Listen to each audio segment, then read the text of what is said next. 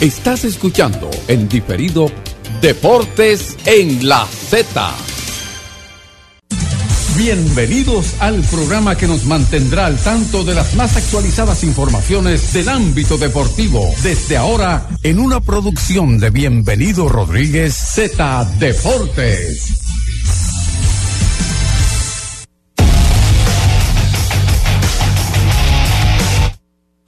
Bien, saludos y bienvenidos a nuestra versión de Z Deportes del mediodía.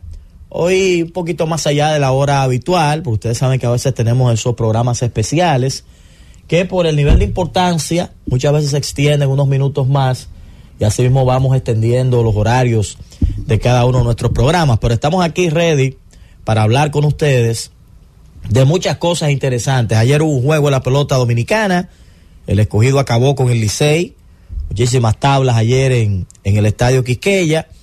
Hubo, ya descubrimos quiénes son los ganadores del premio de MVP en ambas ligas. Por primera vez en la historia, de manera unánime, ambos premios. Un dato que ha impactado a mucha gente. Como que uno pensó que eso había pasado, pero de repente ahora nos hemos enterado de que no. Que eso nunca había pasado, que dos jugadores ganen el premio de manera unánime.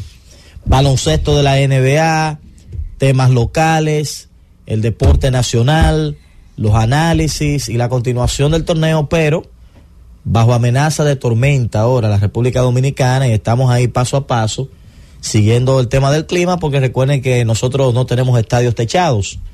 Aquí lluvia y béisbol no van de la mano. Cuando hay lluvia afecta al béisbol y viceversa. Entonces eh, necesitamos eh, estar pendientes de todas esas cosas para ver si, si esto no impacta directamente en nuestro torneo y podemos continuar con nuestro calendario. Saludos, Jonathan.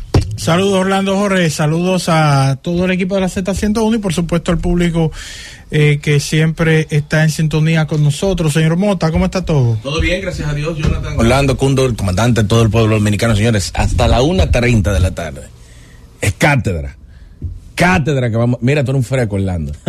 ¿Por qué? Tú eres un freco. Vi el corte que enviaste de Luis Nicole Forán. No, no me hagas eso.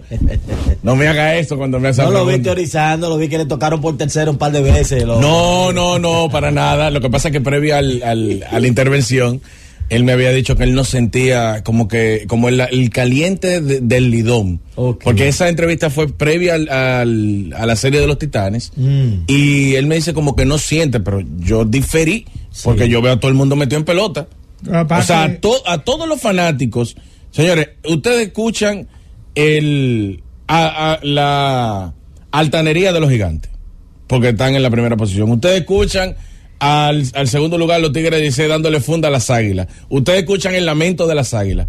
Escuchan los fanáticos cogiditas que ya no quieren ser cogiditas. Están escuchando el tema ahora de, de, las, estrellas, de las estrellas, de las renuncias. Y el equipazo de los toros que se ha hablado tanto de que gastaron. Yo, yo, yo, creo que todo el mundo está en pelota.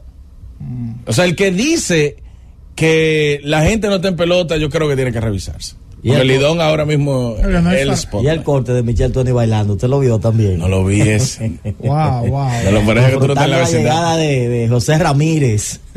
bueno, yo creo que es una noticia impactante ver a José Ramírez con el uniforme de los Leones escogidos, un jugador que había estado alejado del Lidón ya hace un tiempo y fue adquirido por los Leones en la temporada baja y verlo eh, con, con la indumentaria roja y con ya integrado al conjunto pues un ejercicio. No, está claro de que un gran atractivo para el público. Un ejercicio.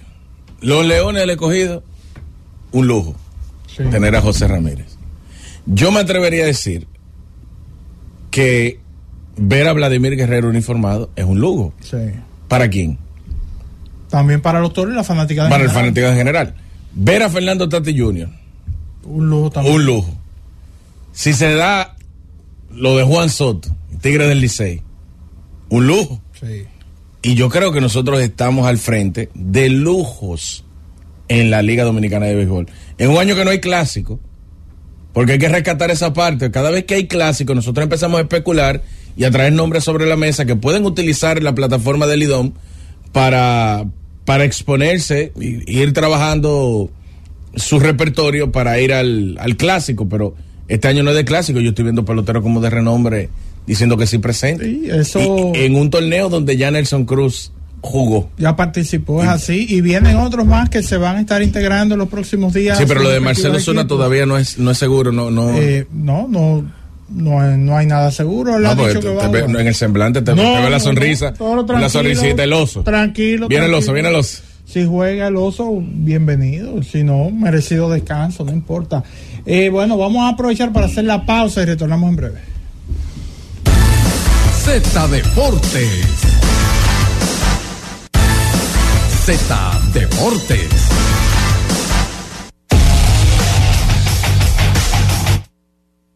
Retornamos con más de Z Deportes. Entonces, como mencionaba Orlando, eh, ayer se dieron a conocer los premios al jugador más valioso en ambas ligas, ambos de forma unánime. En el caso de Chohei Otani, pues eh, Otani terminó con los 30 votos de primer lugar eh, que habían disponibles. Eh, lo mismo hizo el señor Ronald Acuña, quien debutó ayer jugando con los tiburones de la Guaira en Venezuela. Lo vimos jugando en el, en el Jardín Central.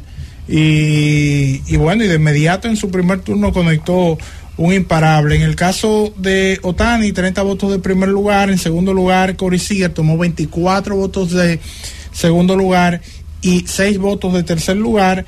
Marcus Simeon, pues tomó, quedó en tercero, 216 puntos, tomó 5 votos de segundo lugar, 8 de tercero, 11 de cuarto, 3 de quinto, 3 de séptimo.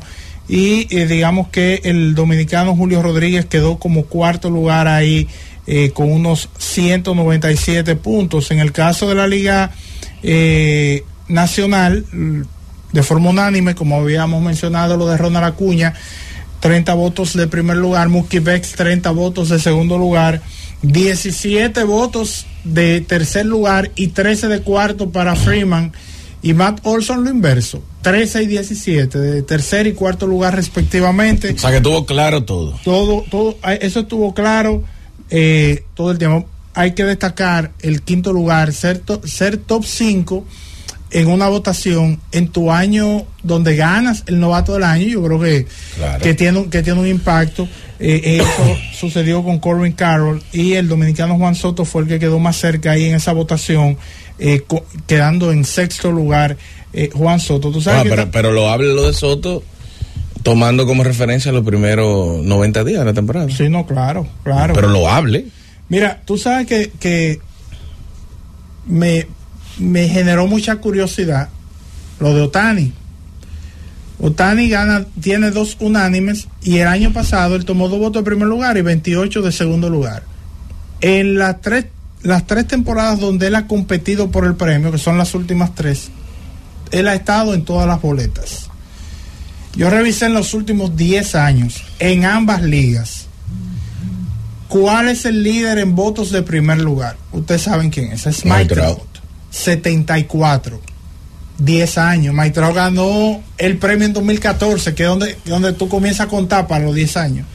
Otani tiene 62 votos de primer lugar en 3 años. O sea, es una cosa impresionante. No, lo que pasa es que es, más fácil de digerir cuando tú eres el precedente de Mike Trout. Porque había una, una, una resistencia. Por eso yo siempre he dicho que es más difícil ser el pionero en algo o referente en algo. Yo creo que ah, estamos viendo en Otani ahora ser el referente. Y es más fácil ser el referente cuando hubo un pionero, como Mike Trout. Yo creo que Mike Trout allanó el camino. Lo, que pasa es que Otani cae en lo de pionero también. El pionero no, a ver, no porque estamos hablando, estamos hablando de un pelotero que su rendimiento se mide estrictamente por el valor de las estadísticas de última generación. O sea, Nadie habla de Otani porque da, porque es líder de cuadrangulares o porque puede ponchar. Porque esa dualidad nada más la tiene él. Y en eso él es pionero. Ahora, cuando vamos a la votación, lo vamos a medir con otros peloteros que tienen victoria sobre los reemplazo. Y nosotros medimos estrictamente a Otani por el cúmulo de estadísticas de última generación con relación a los demás. No, no, creo, no, no, creo. Yo, yo, creo que hay una. Yo difiero bueno, él viene a ser líder de jonrones. Pero no por ser líder de jonrones, vuelvo y digo. No, perfecto, pero lo que te quiero decir es que, eh, que cuando sucedía eso, quizás su año de novato, que él no, no fue líder en diferentes estadísticas, pero cuando usted sumaba las dos cosas que él hizo de lado y lado, tú decías, bueno, este rendimiento es superior a Andújar, que fue su competidor, por ejemplo. Sí. Entonces yo voy a votar por Otani.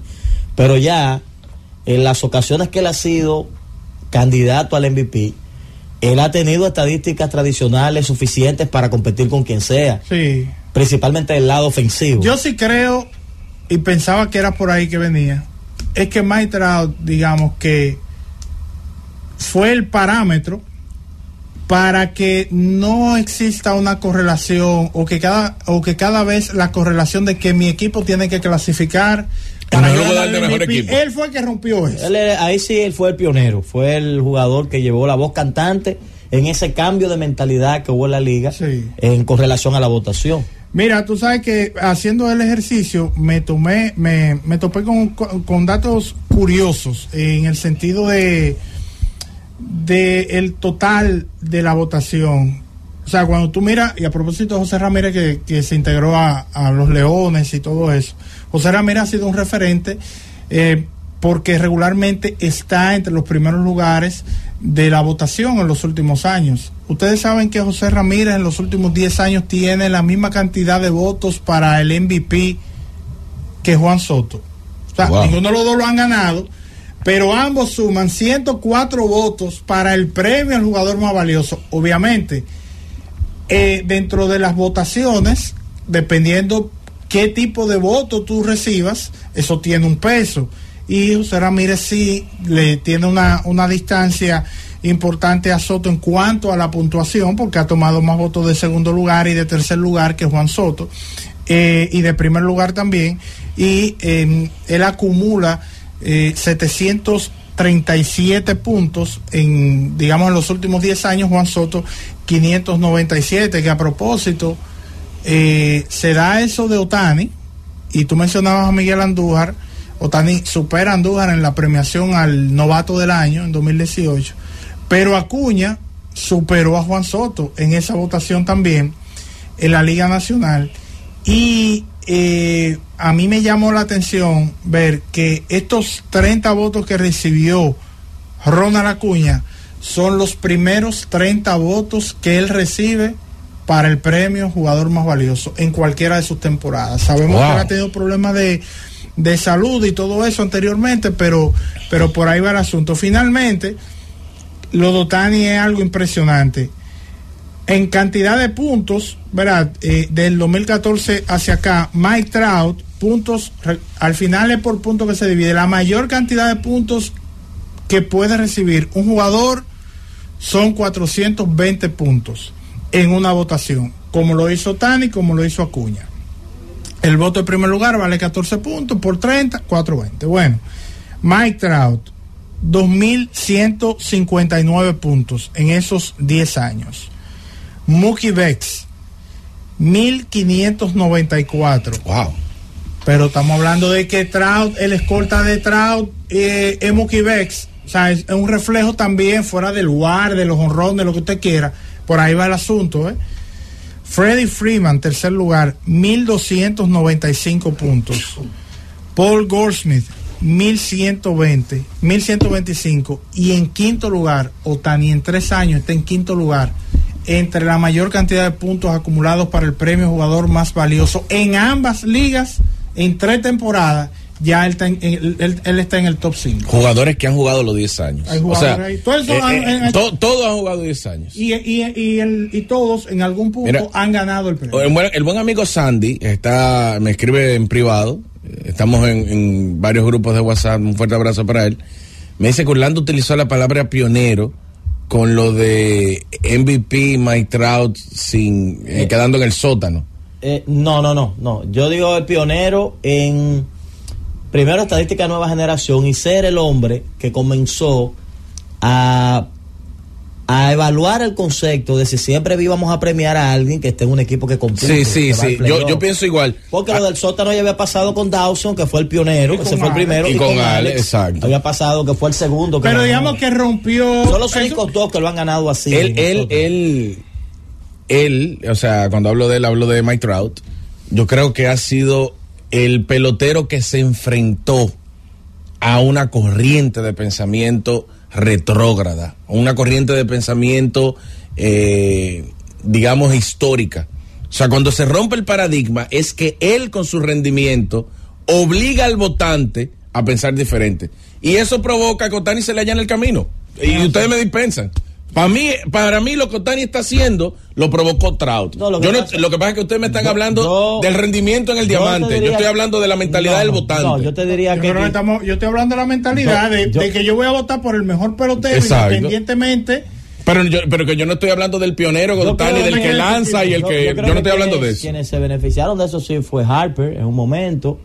Y hubo otros premiados, Stanton, es que Es Grandes Ligas como tal se ha beneficiado. con Trout. porque ahora mismo, ¿qué es lo que estamos premiando ahora mismo? el, el, el, MVP de, de Mookie Betts. Mookie Betts se lo gana por Trout. Sí, pero. Eh, porque Trout allá no. No necesariamente, porque acuérdate que Mookie, eh, la historia de Mookie es diferente a lo que estamos hablando con relación a Trout. Yo creo que quizás en Otani, para mí el impacto puede ser más en algo, otros premios. El de Harper, por ejemplo y hay un listado de premios que uno podría señalar que esa mentalidad cambiada por el rendimiento de Trau ayudó. Pero es que Otani se ayudó al mismo.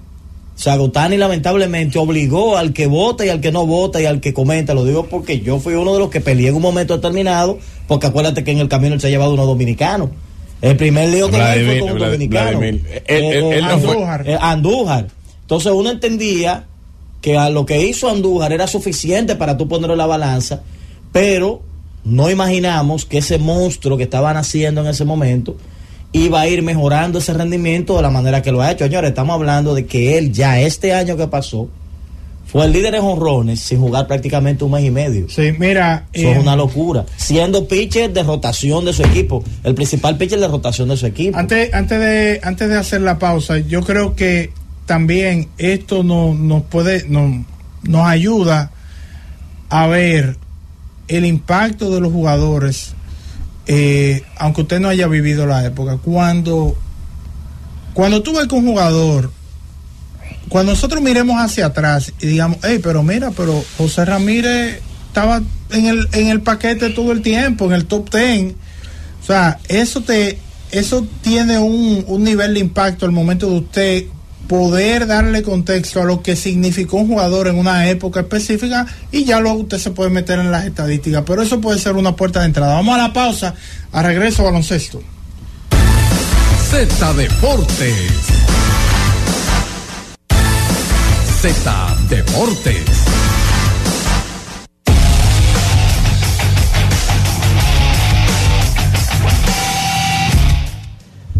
Oh, pero no vino. Bien, estamos de regreso con ustedes para hablar un poquito de baloncesto y aquí está ready Jorge Mota para llenarnos de información de este deporte. Mira, tengo cuatro puntos eh, que quiero tocar. Primero hablar brevemente de la jornada de ayer, solamente dos partidos. Golden State perdió de nuevo.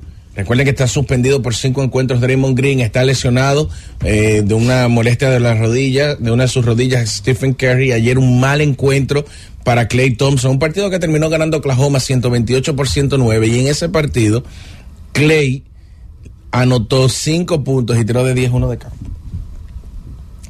De 10-1 de campo, el líder anotador fue Jonathan Kuminga que terminó con 21 puntos. Y por parte del equipo de Oklahoma, 1, 2, 3, 4, 5, 6 jugadores en cifras dobles, el mejor de ellos, Shai Gilius Alexander, que aunque tiró mal de campo de 21-6, se las ingenió para terminar con 24 puntos y 7 asistencias. 7 victorias en forma consecutiva, Orlando. Tú que me estabas hablando de eso en la pausa. El equipo de Miami Heat, que bien está jugando, 36 puntos para Jimmy Butler. Qué bueno ver a Miami empezar metiendo mano desde el inicio de la temporada, contrario a lo que hemos visto en años anteriores, donde se convierten en una gran amenaza en la postemporada, pero llegar allí es algo eh, difícil, algo tortuoso.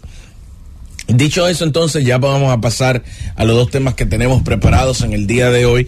Eh, el primero de ellos es aplaudir lo que está haciendo la organización de Boston Celtics, eh, pelear por uno de los mejores, digamos, pelear por el mejor récord de ambas conferencias prácticamente todas las temporadas, independientemente de quién lo está dirigiendo, independientemente de los jugadores que estén en el roster, habla de una filosofía eh, que tiene el equipo a nivel gerencial que está rindiendo frutos. Lo hizo Danny Ainge, pasó la antorcha a Brad Stevens y Stevens puso a Udoka como sustituto y luego de Udoka puso a Joe Maxula por situaciones que nosotros sabemos y que no vale la pena traer a colación. y eh, el rendimiento que está teniendo el equipo de los Celtics con Drew Holiday y por Siggins dentro del cuadro titular y el dominicano Al Horford con una cantidad de minutos limitados por encuentro, entendiendo que Horford jugó 28 minutos contra el equipo de Filadelfia, fue parte del cuadro titular y se ha convertido en un jugador que no es que necesariamente limite a Joel Embiid, pero provoca incomodidad en el jugador. Jugó muy bien, 14 puntos, nadie lo cacareó. Yo lo mencioné en el bloque de los dominicanos.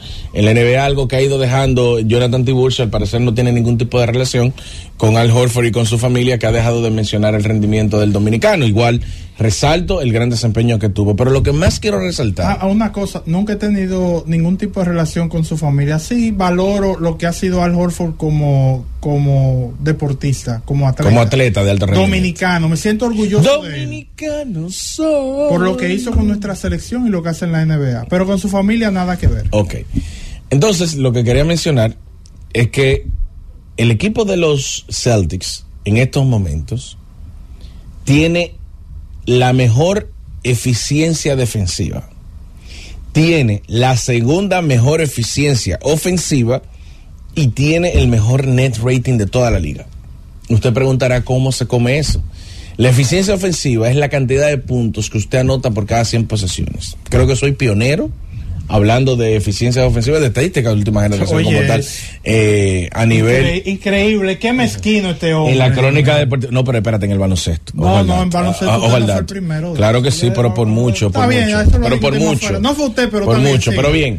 Entonces usted no sabía lo que era eso cuando nosotros hablábamos de eso pero ok el, la ofensiva es la misma cantidad de puntos anotados por cada 100 posiciones. El net rating es la diferencia entre puntos anotados con relación a los puntos permitidos por cada 100 posesiones. ¿De qué estamos hablando? De un equipo balanceado. Y es un equipo que ha sido balanceado, no en esta temporada, desde hace varias temporadas atrás. Incluso les mencionaba al inicio de mi interlocución que no importa quién es el dirigente, las cosas están funcionando bastante bien para el equipo de los Celtics, porque es una filosofía que viene desde arriba, desde arriba.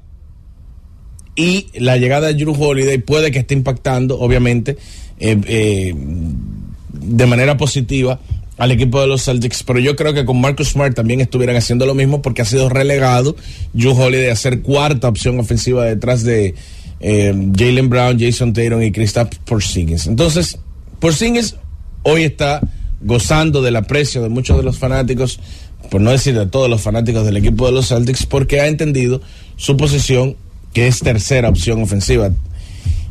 Y Jalen Brown, entendiendo la segunda, pues las cosas van bastante bien para la organización. Ayer, eh, luego de aquí, luego de, salir de, de, Z Deportes, camino a mi casa, estuve pensando en, en, en ese triple doble que logró LeBron antes de ayer contra el equipo de Sacramento. Y aparte de enaltecerlo por, por tener 21 temporadas y ser, dicho sea de paso, el primer jugador que con 21 años en la liga consigue un triple doble, lo que me hizo fue mm, preocuparme porque a estas alturas de juego yo entendía que él iba a estar algo más rezagado, pero que Anthony Davis iba a tomar las riendas del equipo. Entonces llegué y con esa reflexión hice un video en mi canal de YouTube hablando precisamente de si realmente nosotros sobrevaloramos a Anthony Davis por lo que fue al inicio de su carrera o realmente el talento de Anthony Davis nunca estuvo para hacer lo que nosotros hemos proyectado. Porque hemos justificado a Anthony Davis que aún siendo uno de los mejores jugadores de la liga, el problema de las lesiones lo han venido afectando.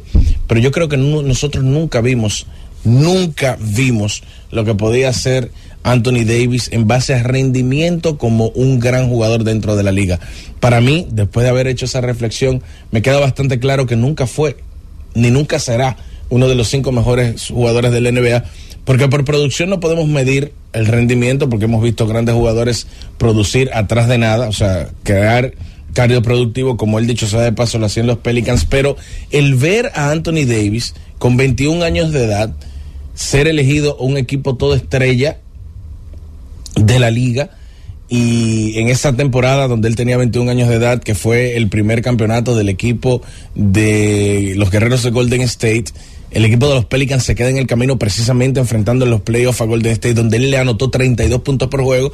Nosotros empezamos a decir, caramba, estamos hablando al frente de un muchacho que con 21 años puede anotar más de 30, puede coger más de 15 rebotes, pero nunca ha cargado un equipo y lo ha llevado a un feliz puerto. Yo puedo hablar de top 5 a través de los últimos 10 años. En Luka Doncic lo llevó a una final de conferencia al equipo de Dallas Mavericks. Joel Embiid, cuando no juega bien, o sea, tiene a Filadelfia eh, teniendo mejor récords de la temporada, cosa que nunca tuvo Anthony Davis cuando estuvo en la organización de los Pelicans. Y cuando él no juega bien, es precisamente en la que llega la debacle del equipo de Filadelfia. Puedo mencionar a Giannis Antetokounmpo, ya ha ganado un campeonato y ha llevado al equipo de Milwaukee a un feliz puerto. Podemos hablar de LeBron James, ha hecho lo mismo. Podemos hablar de Stephen Curry, ha hecho lo mismo. Podemos hablar de Kevin Durant, ha hecho lo mismo. Y más reciente, Nicolás Jokic. Yo he mencionado ahí siete u ocho jugadores que en algún tramo de estos últimos diez años han sido considerados top 5 de la liga. Kawhi Leonard, se me olvidó mencionar, que hizo lo mismo también con el equipo de Toronto Raptors. O sea, que para ser top 5 de la liga hay que coger un equipo y decirles para allá que vamos. Y Anthony Davis nunca lo ha hecho. Sí ha rendido, pero Zion Williamson en su primera temporada, 27 puntos por juego con 7 rebotes por partido, eh, anotando el 70% de sus disparos de campo. Obviamente ha sido élite, no me malinterpreten, ha sido élite Anthony Davis, un gran jugador, y sobre todo en el costado defensivo. Y en el costado ofensivo tiene un skill set, o sea, tiene una, una caja de herramientas que se puede postear, disparo de media, de larga distancia, anota el tiro libre, juega con demasiada inteligencia, pero yo creo que eso es lo que nos queda de Anthony Davis, la inteligencia. Él ha perdido un paso en el costado ofensivo sobre todo, y aunque defensivamente por ser inteligente y todavía ser atlético, puede jugar bastante bien, creo que su mejor temporada o el pico de rendimiento, digamos pico de rendimiento de él, nosotros lo, lo vimos desperdiciado jugando al lado de LeBron James en el 2020. Ustedes pueden ver eh, los eh, recursos, las, eh, los premios que ha ganado individual Anthony Davis, eh, y ustedes podrán decir un equipo todo estrella defensivo, un equipo todo estrella ofensivo, equipo todo estrellas de, de la liga. líder de bloqueos, por ejemplo, y todo eso él lo ha ganado hasta como, o sea, por última vez en el 2020. O sea, la última vez que fue líder en bloqueo fue en el 2018. Eh, o sea, que estamos hablando de un jugador que empezó muy rápido y muy joven a demostrar que tenía un talento inmensurable, que se proyectaba para ser uno de los cinco mejores jugadores de la liga. Si nosotros poníamos jugadores que estaban a su lado, que terminaban lesionándose, pero no creo ni Drew Holiday, ni Marcus Cousins, ni Rayon Rondo, que quizás han sido los tres mejores compañeros que ha tenido Anthony Davis previa a la llegada del jugador al equipo de Los Ángeles Lakers. Era para poder eh, conformar un equipo donde ellos fueran candidatos reales al título, porque Anthony Davis no da eso. Es un gran complemento, un gran recurso. Pero no es ese jugador, nunca fue ese jugador que nosotros esperamos. Un eterno Robin. Vamos a la pausa y retornamos en breve. Z Deportes. Z Deportes.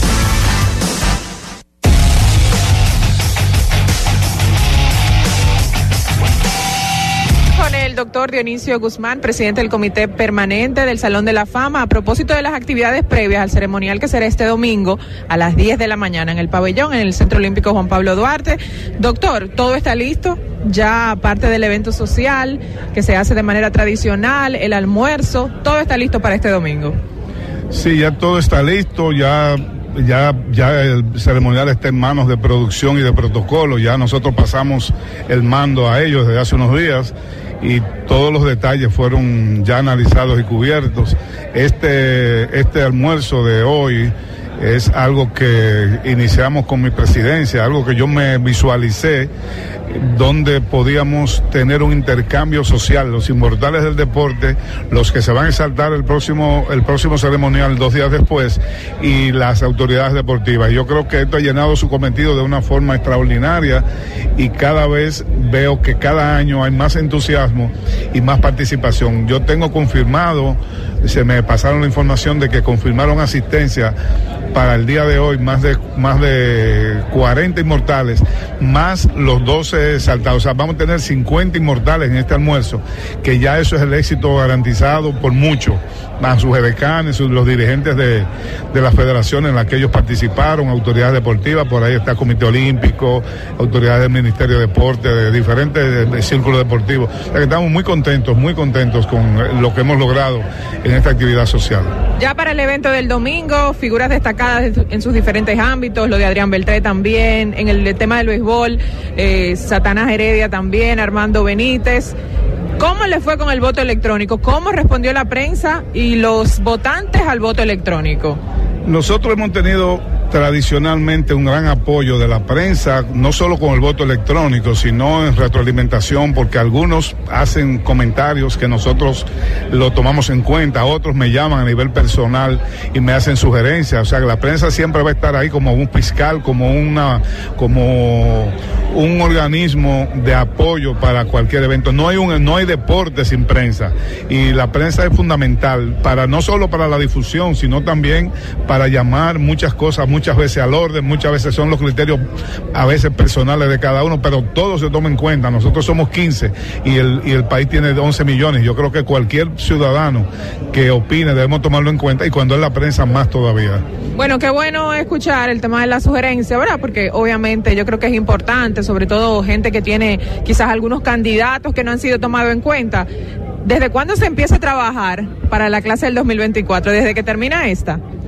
Sí, mira, nosotros no tomamos un receso después de esto porque ya cae diciembre, etcétera, pero ya a mediados de enero nosotros comenzamos y el inicio de los trabajos es que nosotros le enviamos una correspondencia al Comité Olímpico a todas las federaciones a través del Comité Olímpico para que las los y diciéndole cuáles son los los requisitos para optar a la, a la candidatura a ser elegible. Y le pedimos que nos envíen un, un, expediente, un currículum deportivo de todos aquellos deportistas, atletas, entrenadores, eh, dirigentes que ellos entienden que tienen mérito para la inmortalidad y a partir de ahí comenzamos a trabajar. Nosotros nos reunimos todo el año, nosotros nos reunimos, a veces hay reuniones más cortas que otras. Cuando la reunión es corta nos ponemos a hablar de cualquier deporte y este año voy a proponer al comité permanente hacer unos intercambios con diferentes sectores del deporte que participen con nosotros en reuniones y tenemos ya, ya tener una plataforma eh, que nos permite de forma de manera virtual y quisiera hacer un encuentro con algunos de, de deportes, o sea, por ejemplo, tomamos, eh, vamos a poner karate, que pasó alguien de karate por aquí.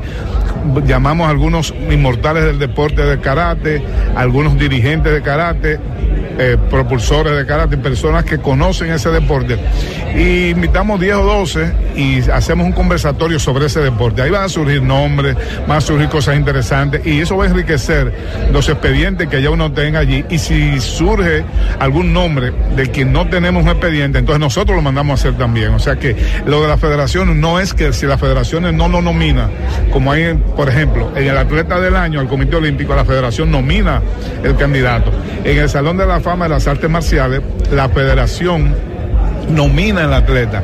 Eh, y, si no lo nomina, no lo consideran. Nosotros no, porque eh, no queremos que, que eso sea un, una limitante para cualquier deportista. Mira, eso es principalmente, tú sabes que el atleta de alta competencia, para llegar a hacer lo que ellos hacen y ganar una medalla de oro en un evento internacional de importancia, requiere unas condiciones naturales, dedicación, manejar la técnica. Y hay una parte emocional que tú a veces no la puedes cuantificar, pero tienes que valorar mucho. Y dentro de esos, dentro de ese eh, eh, componente emocional está un, hay una palabra que se llama ego. El atleta que no tiene un ego alto se le hace más difícil ganar. Y ese atleta que tiene y ese, y ese atleta que tiene un ego alto muchas veces choca con la dirigencia y la dirigencia algunas veces eh, eso lo toma en cuenta para no recomendarlo. Entonces nosotros no podemos quitarle la oportunidad a un atleta que por una, un problema eh, con sus dirigentes, eh, eh, la oportunidad. Ahora ya un tema disciplinario, de conducta, donde le ha fallado a la sociedad, ya es otra cosa que nosotros sí tomamos en cuenta. ¿Tendrá transmisión el evento el domingo a través de las redes, a través de la televisión local? Las redes sociales va a estar en, en, vivo. Siempre, ya hace varios años que sí. se transmite en vivo por las redes sociales. Bueno, gracias, doctor. Suerte en esta edición. Saludos para toda la gente de la Z. Siempre lo mencionamos allá mucho a usted. Un abrazo a todos. No, mañana voy a estar con, con Héctor allá. Héctor, todos los años, Héctor nos guarda ese espacio del sábado en la tarde para hablar del ceremonial. Muchísimas gracias. Z Deportes. Z Deportes.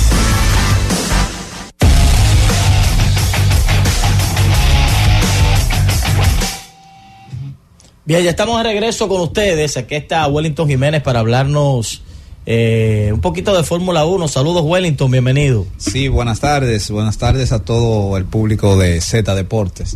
Tenemos este fin de semana, este fin de semana, el Gran Premio de Las Vegas. Las Vegas, Nevada. Primera carrera de, este, de esta edición del Gran Premio de Las Vegas. Eh, algo totalmente fuera de serie. Ya la Fórmula 1 aquí se fue a lo que Liberty Media al momento de adquirir que- quería hacer, que es hacer que el deporte se haga un espectáculo. Lo ha logrado con esta, inició con el Gran Premio de la Florida y aquí creo que le dio el puntillazo final, porque el opening de este Gran Premio fue algo fuera de serie, nunca visto. Yo creo que solamente quizás y los espectáculos de Super Bowl se pueden parecer a este. ¿Qué? Y, y sola y el Super Bowl es también Liberty Media, o sea que son gente que saben lo que están haciendo. Imagínate nada más en la apertura, en la apertura, el opening, el día 15 estuvo Andra Day, Bishop Big, J Balvin, ¿Cómo? John Legend, Journey, Kate Urban, Steve Oki, Oh. DJ Tiesto, 30 Second, Will I Am, Blue Man Groups y el Circo Soler en el opening. En el opening. Pero eso lo incluye la entrada, ¿verdad? Eso lo incluye la entrada de la entrada de ese de ese día, o sea, del opening. Pero tiene que estar tocando No, toda esa gente que usted mencionó. ahí. No, el día 16, ayer, Mark Ronson, Nile Rogers, Kelly Monick, Blue Man Groups y el Circo Soler. El día 17, otro elenco. Y el día 18, otro elenco. Eh, algo, te digo, fuera de serie. Yo creo que ni el Super Bowl ha hecho un espectáculo como este espectáculo de Las Vegas. La presentación de los equipos, algo. Porque mira qué es lo que pasa. Esta presentación no fue un espectáculo en un lugar. Fue un espectáculo en la ciudad de Las Vegas completa. O sea, tú veías la ciudad, la pista le da la vuelta a la ciudad, y tú veías la ciudad, y la ciudad desde el aire era un espectáculo Vi, vi una imagen de la esfera de la esfera. dándole la bienvenida a los Atléticos de Oakland y que se veía la pista y la esfera al fondo. Sí, eso es, Muy una, duro, muy duro. eso es una locura. Las Vegas, es- eso es, Te noto emocionado. lo, sí, me lamento no haber ¿Y ido. que va por para allá? No, pero de la verdad. Vamos para la gente Lamento no, lamento no haber ido de aquí por para ahí. allá, de aquí para allá. Pero señores, miren, esto es lo último. Tú, Pasó, tú, tú que, de que- brevemente, yo sé que el tiempo apremia. La mejor experiencia que tú has tenido yendo a una carrera de Fórmula 1 Gran Premio de Canadá. ha sido la, la más imponente. Sí, Gran Premio de Canadá. Es, es una cómodo para ir. Eh, el tren te deja ahí mismo a menos de una cuadra de la pista. eh, el tren, el tren que viene de la ciudad. eh, la comodidad que hay, todo es, es y el y lo más lo más, o sea, lo más interesante de esto es el precio. Gratis. Es, es uno de los precios más económicos. Con 300 y algo de dólares tú consigues la entrada para el fin de semana, 385 dólares. No así El al gran pueblo. premio- Al pueblo dominicano no le hable de 300 y pico dólares. El gran premio de aquí de Las Vegas, la boleta más barata cuesta 1.875 dólares. Oscilan entre 1.875 dólares y 47 mil dólares. Pero esa es la boleta, eso tú no estás, tú no, tú no, no hay hospedaje. no, ahí no tú hay no te nada, una eso es la boleta.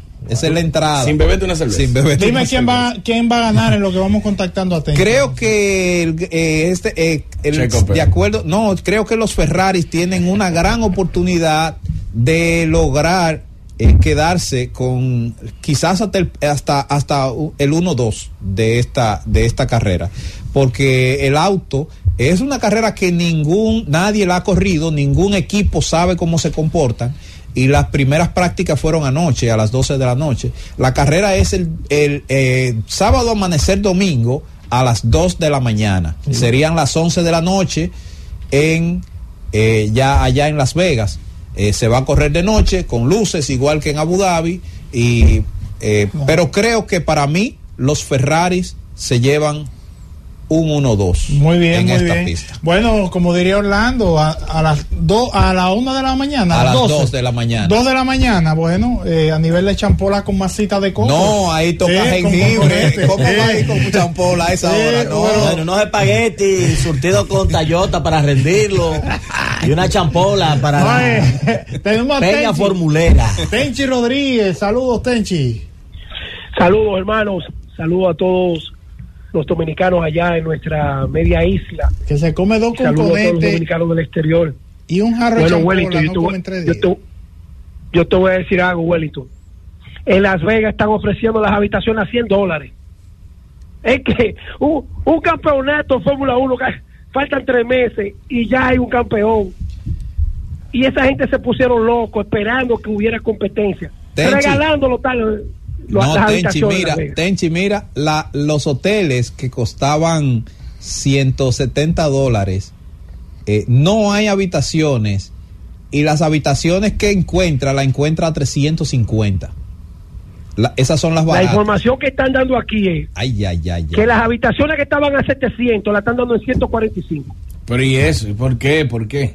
¿Cómo va a ser? Lo que pasa es que la, la, la, la- el campeonato, haberlo ganado tan temprano, este muchacho, hizo que, bueno, de no, de no ser porque cada ciudad disfruta que llegue la Fórmula 1, pero cuando la gente está acostumbrada a competencia, es una carrera que ya todo el mundo sabe cuál es el resultado. Ay, ay, ay, ay, ay, ay, ay, ay. Eso es así. Eso es lo que, eso es lo que están diciendo los programas de paneles aquí. Señores, continúa el béisbol invierno. La elección de Ronald Acuña y de Mookie Betts, perdón, compitiendo con Mookie Betts en la Liga Nacional, eh, tiene mucha tela por donde cortar. Yo no sé, bueno, los venezolanos han tenido tres MVP. José Altuve, cerrado completamente con Aaron Josh, cuando en el 2017, 2017 Aaron Josh fue novato del año, 51 honrones, líder en base por bola, líder en remolcada. Y por poco ese premio él tuve se lo llevan con el gato volador. Luego llega el de Miguel Cabrera. Señores, el año que Miguel Cabrera ganó la triple corona, por, había gente que decía que era Maitrao que merecía ese premio. Y ahora, de no haber sido por la caída de Mookie Betts en el mes de septiembre, esa elección hubiese sido muy distinta al resultado que nosotros buscamos. Mookie no fue el mismo en el último mes y, y prolongó esa sequía ofensiva en la postemporada. Felicidades a ellos y vamos a ver, nosotros los dominicanos, ¿cuál fue el último que ganó un MVP? Eh, Albert Pujols, Alex Rodríguez, perdón, en el 2007. Hace rato. De ahí sí. en adelante no hemos tenido. Y, y la estelaridad nuestra no ha bajado, pero realmente, tú sabes, hemos tenido como ausencia de...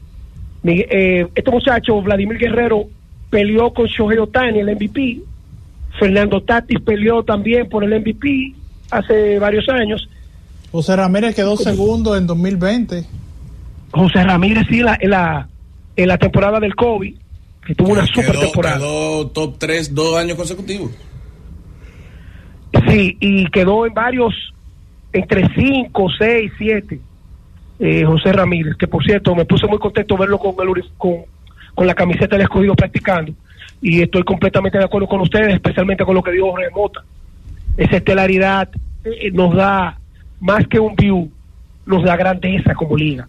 Tenchi. Por eso es que cada vez que los jugadores exigen que el terreno, que los dogados, que la comodidad, señores, nosotros hemos ido avanzando El aeropuerto de las Américas era un aeropuerto completamente distinto, como yo era un niño. Ha ido creciendo. Y así mismo tiene que crecer el mejor negocio que tiene la República Dominicana después de las elecciones. Allá no se celebra una actividad más importante que el béisbol dominicano que no sean las elecciones cada cuatro años. Elecciones presidenciales. Entonces, eso es un negocio que mueve más de mil millones y todo. Entonces, no, no hay que esperar que sea el gobierno que resuelva. Yo creo que el que está invirtiendo y beneficiándose tiene que hacer la inversión de acomodar al fanático, acomodar los jugadores y, y ir mejorando cada día más los estadios. Señores, miren, me llamó Robinson Cano. Bueno, hablé con Cano. Ay, mi madre. ¿Me lo saludaste? Ustedes saben la confianza, claro, ¿sabes? lo hizo cuando tiene la oportunidad de escuchar el programa. Digo yo, dime, ¿qué es lo que está pasando? Eh, dije que te está faltando respeto. Me dijo, nunca, nunca pondría el béisbol por encima de la amistad y familiaridad que tengo con Fernando Tatis Padre. Todo lo contrario. Las estrellas, los Mayen, así mismo me dijo los Mayen, estando yo fuera de béisbol, me nombraron capitán y los turnos y el juego que me han dado han sido más que considerables. O sea, él desmiente, Cano, cualquier cosa que diga que, que, le, está, que le están faltando el respeto. Parece que él vio algún post por ahí o no sé, pero él No, quiere eso- eso no es una desmentirlo de y categóricamente me dijo, yo no pongo el béisbol en esta etapa de mi vida, mucho menos por encima de la familiaridad y hermandad que tengo con Fernando Tatis Padre y las estrellas orientales, especialmente en este momento que las estrellas están tan bien, yo respaldo en toda decisión que tomen los Mayen, especialmente Mayencito. Mira, Tenchi, eh, sé que estamos en tu bloque, pero yo me uno a, a- ese pensar de, de Robinson Cano. No creo que sea una falta de respeto, sobre todo si él como capitán está viendo que las cosas están funcionando. Porque si tú me dijeras que no están funcionando, pero la estrella está jugando bien y mientras vengan los turnos y él pueda ser productivo, él como capitán tiene que ponerse contento y poner a todo el mundo contento por los buenos resultados. Precisamente esa observación tuya fue la que él quiso dejarme saber, porque precisamente ustedes saben, y mucha gente, de mi relación con él, y él me llama para decirme, oye, quiero hablar contigo, ¿qué pasó? Mira, quiero desmentir que, que a mí me está faltando el respeto, no. Yo me siento cómodo, orgulloso, todo el mundo sabe que yo nací aquí en San Pedro, me crié en San Pedro, soy de San Pedro, soy de las estrellas, tengo un manager que es mi hermano, que no lo voy a cambiar por nadie. Los Mayen ahora administrando el equipo, yo lo apoyo en todas las decisiones que tengan. Quiero mucho a Manny García. Manny García incluso se quería ir anteriormente, que esto es una primicia, y los Mayen no querían. Fue dos veces que pidió la renuncia. Entonces, si Robinson tuvo esa confianza para decirme esto, queda en conclusión de que el ánimo que tienen las estrellas no va a bajar por la, la renuncia de un gerente y sobre todo los cuestionamientos de un capitán, que en este caso es Robinson Cano, que tiene buena relación con los que administran el equipo, los Mayen, y que tiene una relación de hermano con el, manager del equipo. Así que eh, esa es, esa es la, la manera más importante que uno debe mirar de que el éxito que ellos han alcanzado no lo puede opacar una renuncia. ¿O qué ustedes piensan? Claro. Así Claro. que esa, vamos a ver si lo invitamos mañana, o, bueno, el, el- el- el- la otra semana, después de, de este fin de semana, para hablar un poquito sobre dos actividades que vienen por ahí, que coinciden, eh, tanto la fundación de David Ortiz en Marcos, Marcos Island, en, en la Florida, y el, el juego de las leyendas, que este año tiene la innovación de jugar contra Puerto Rico, en lo que será el fin de semana de, de las estrellas, que será celebrado en, en el Estadio Cibao. Señores, pero uh, me estaba escribiendo Orlando que no se atreve, que no se atreve a decirlo. Ay. Mm. Lo digo, Jonathan. Dilo, ¿Tú me das dilo. permiso? Dale, dale. Bueno, Se puede acabar había un relajo con la serie de los Titanes del Caribe. Y es verdad que el Licey ha perdido cinco de los últimos seis. Ay, Dios. No, no, no, llévatelo, llévatelo, llévatelo. Z Deportes. Gracias por escucharnos. Sigue conectado. Z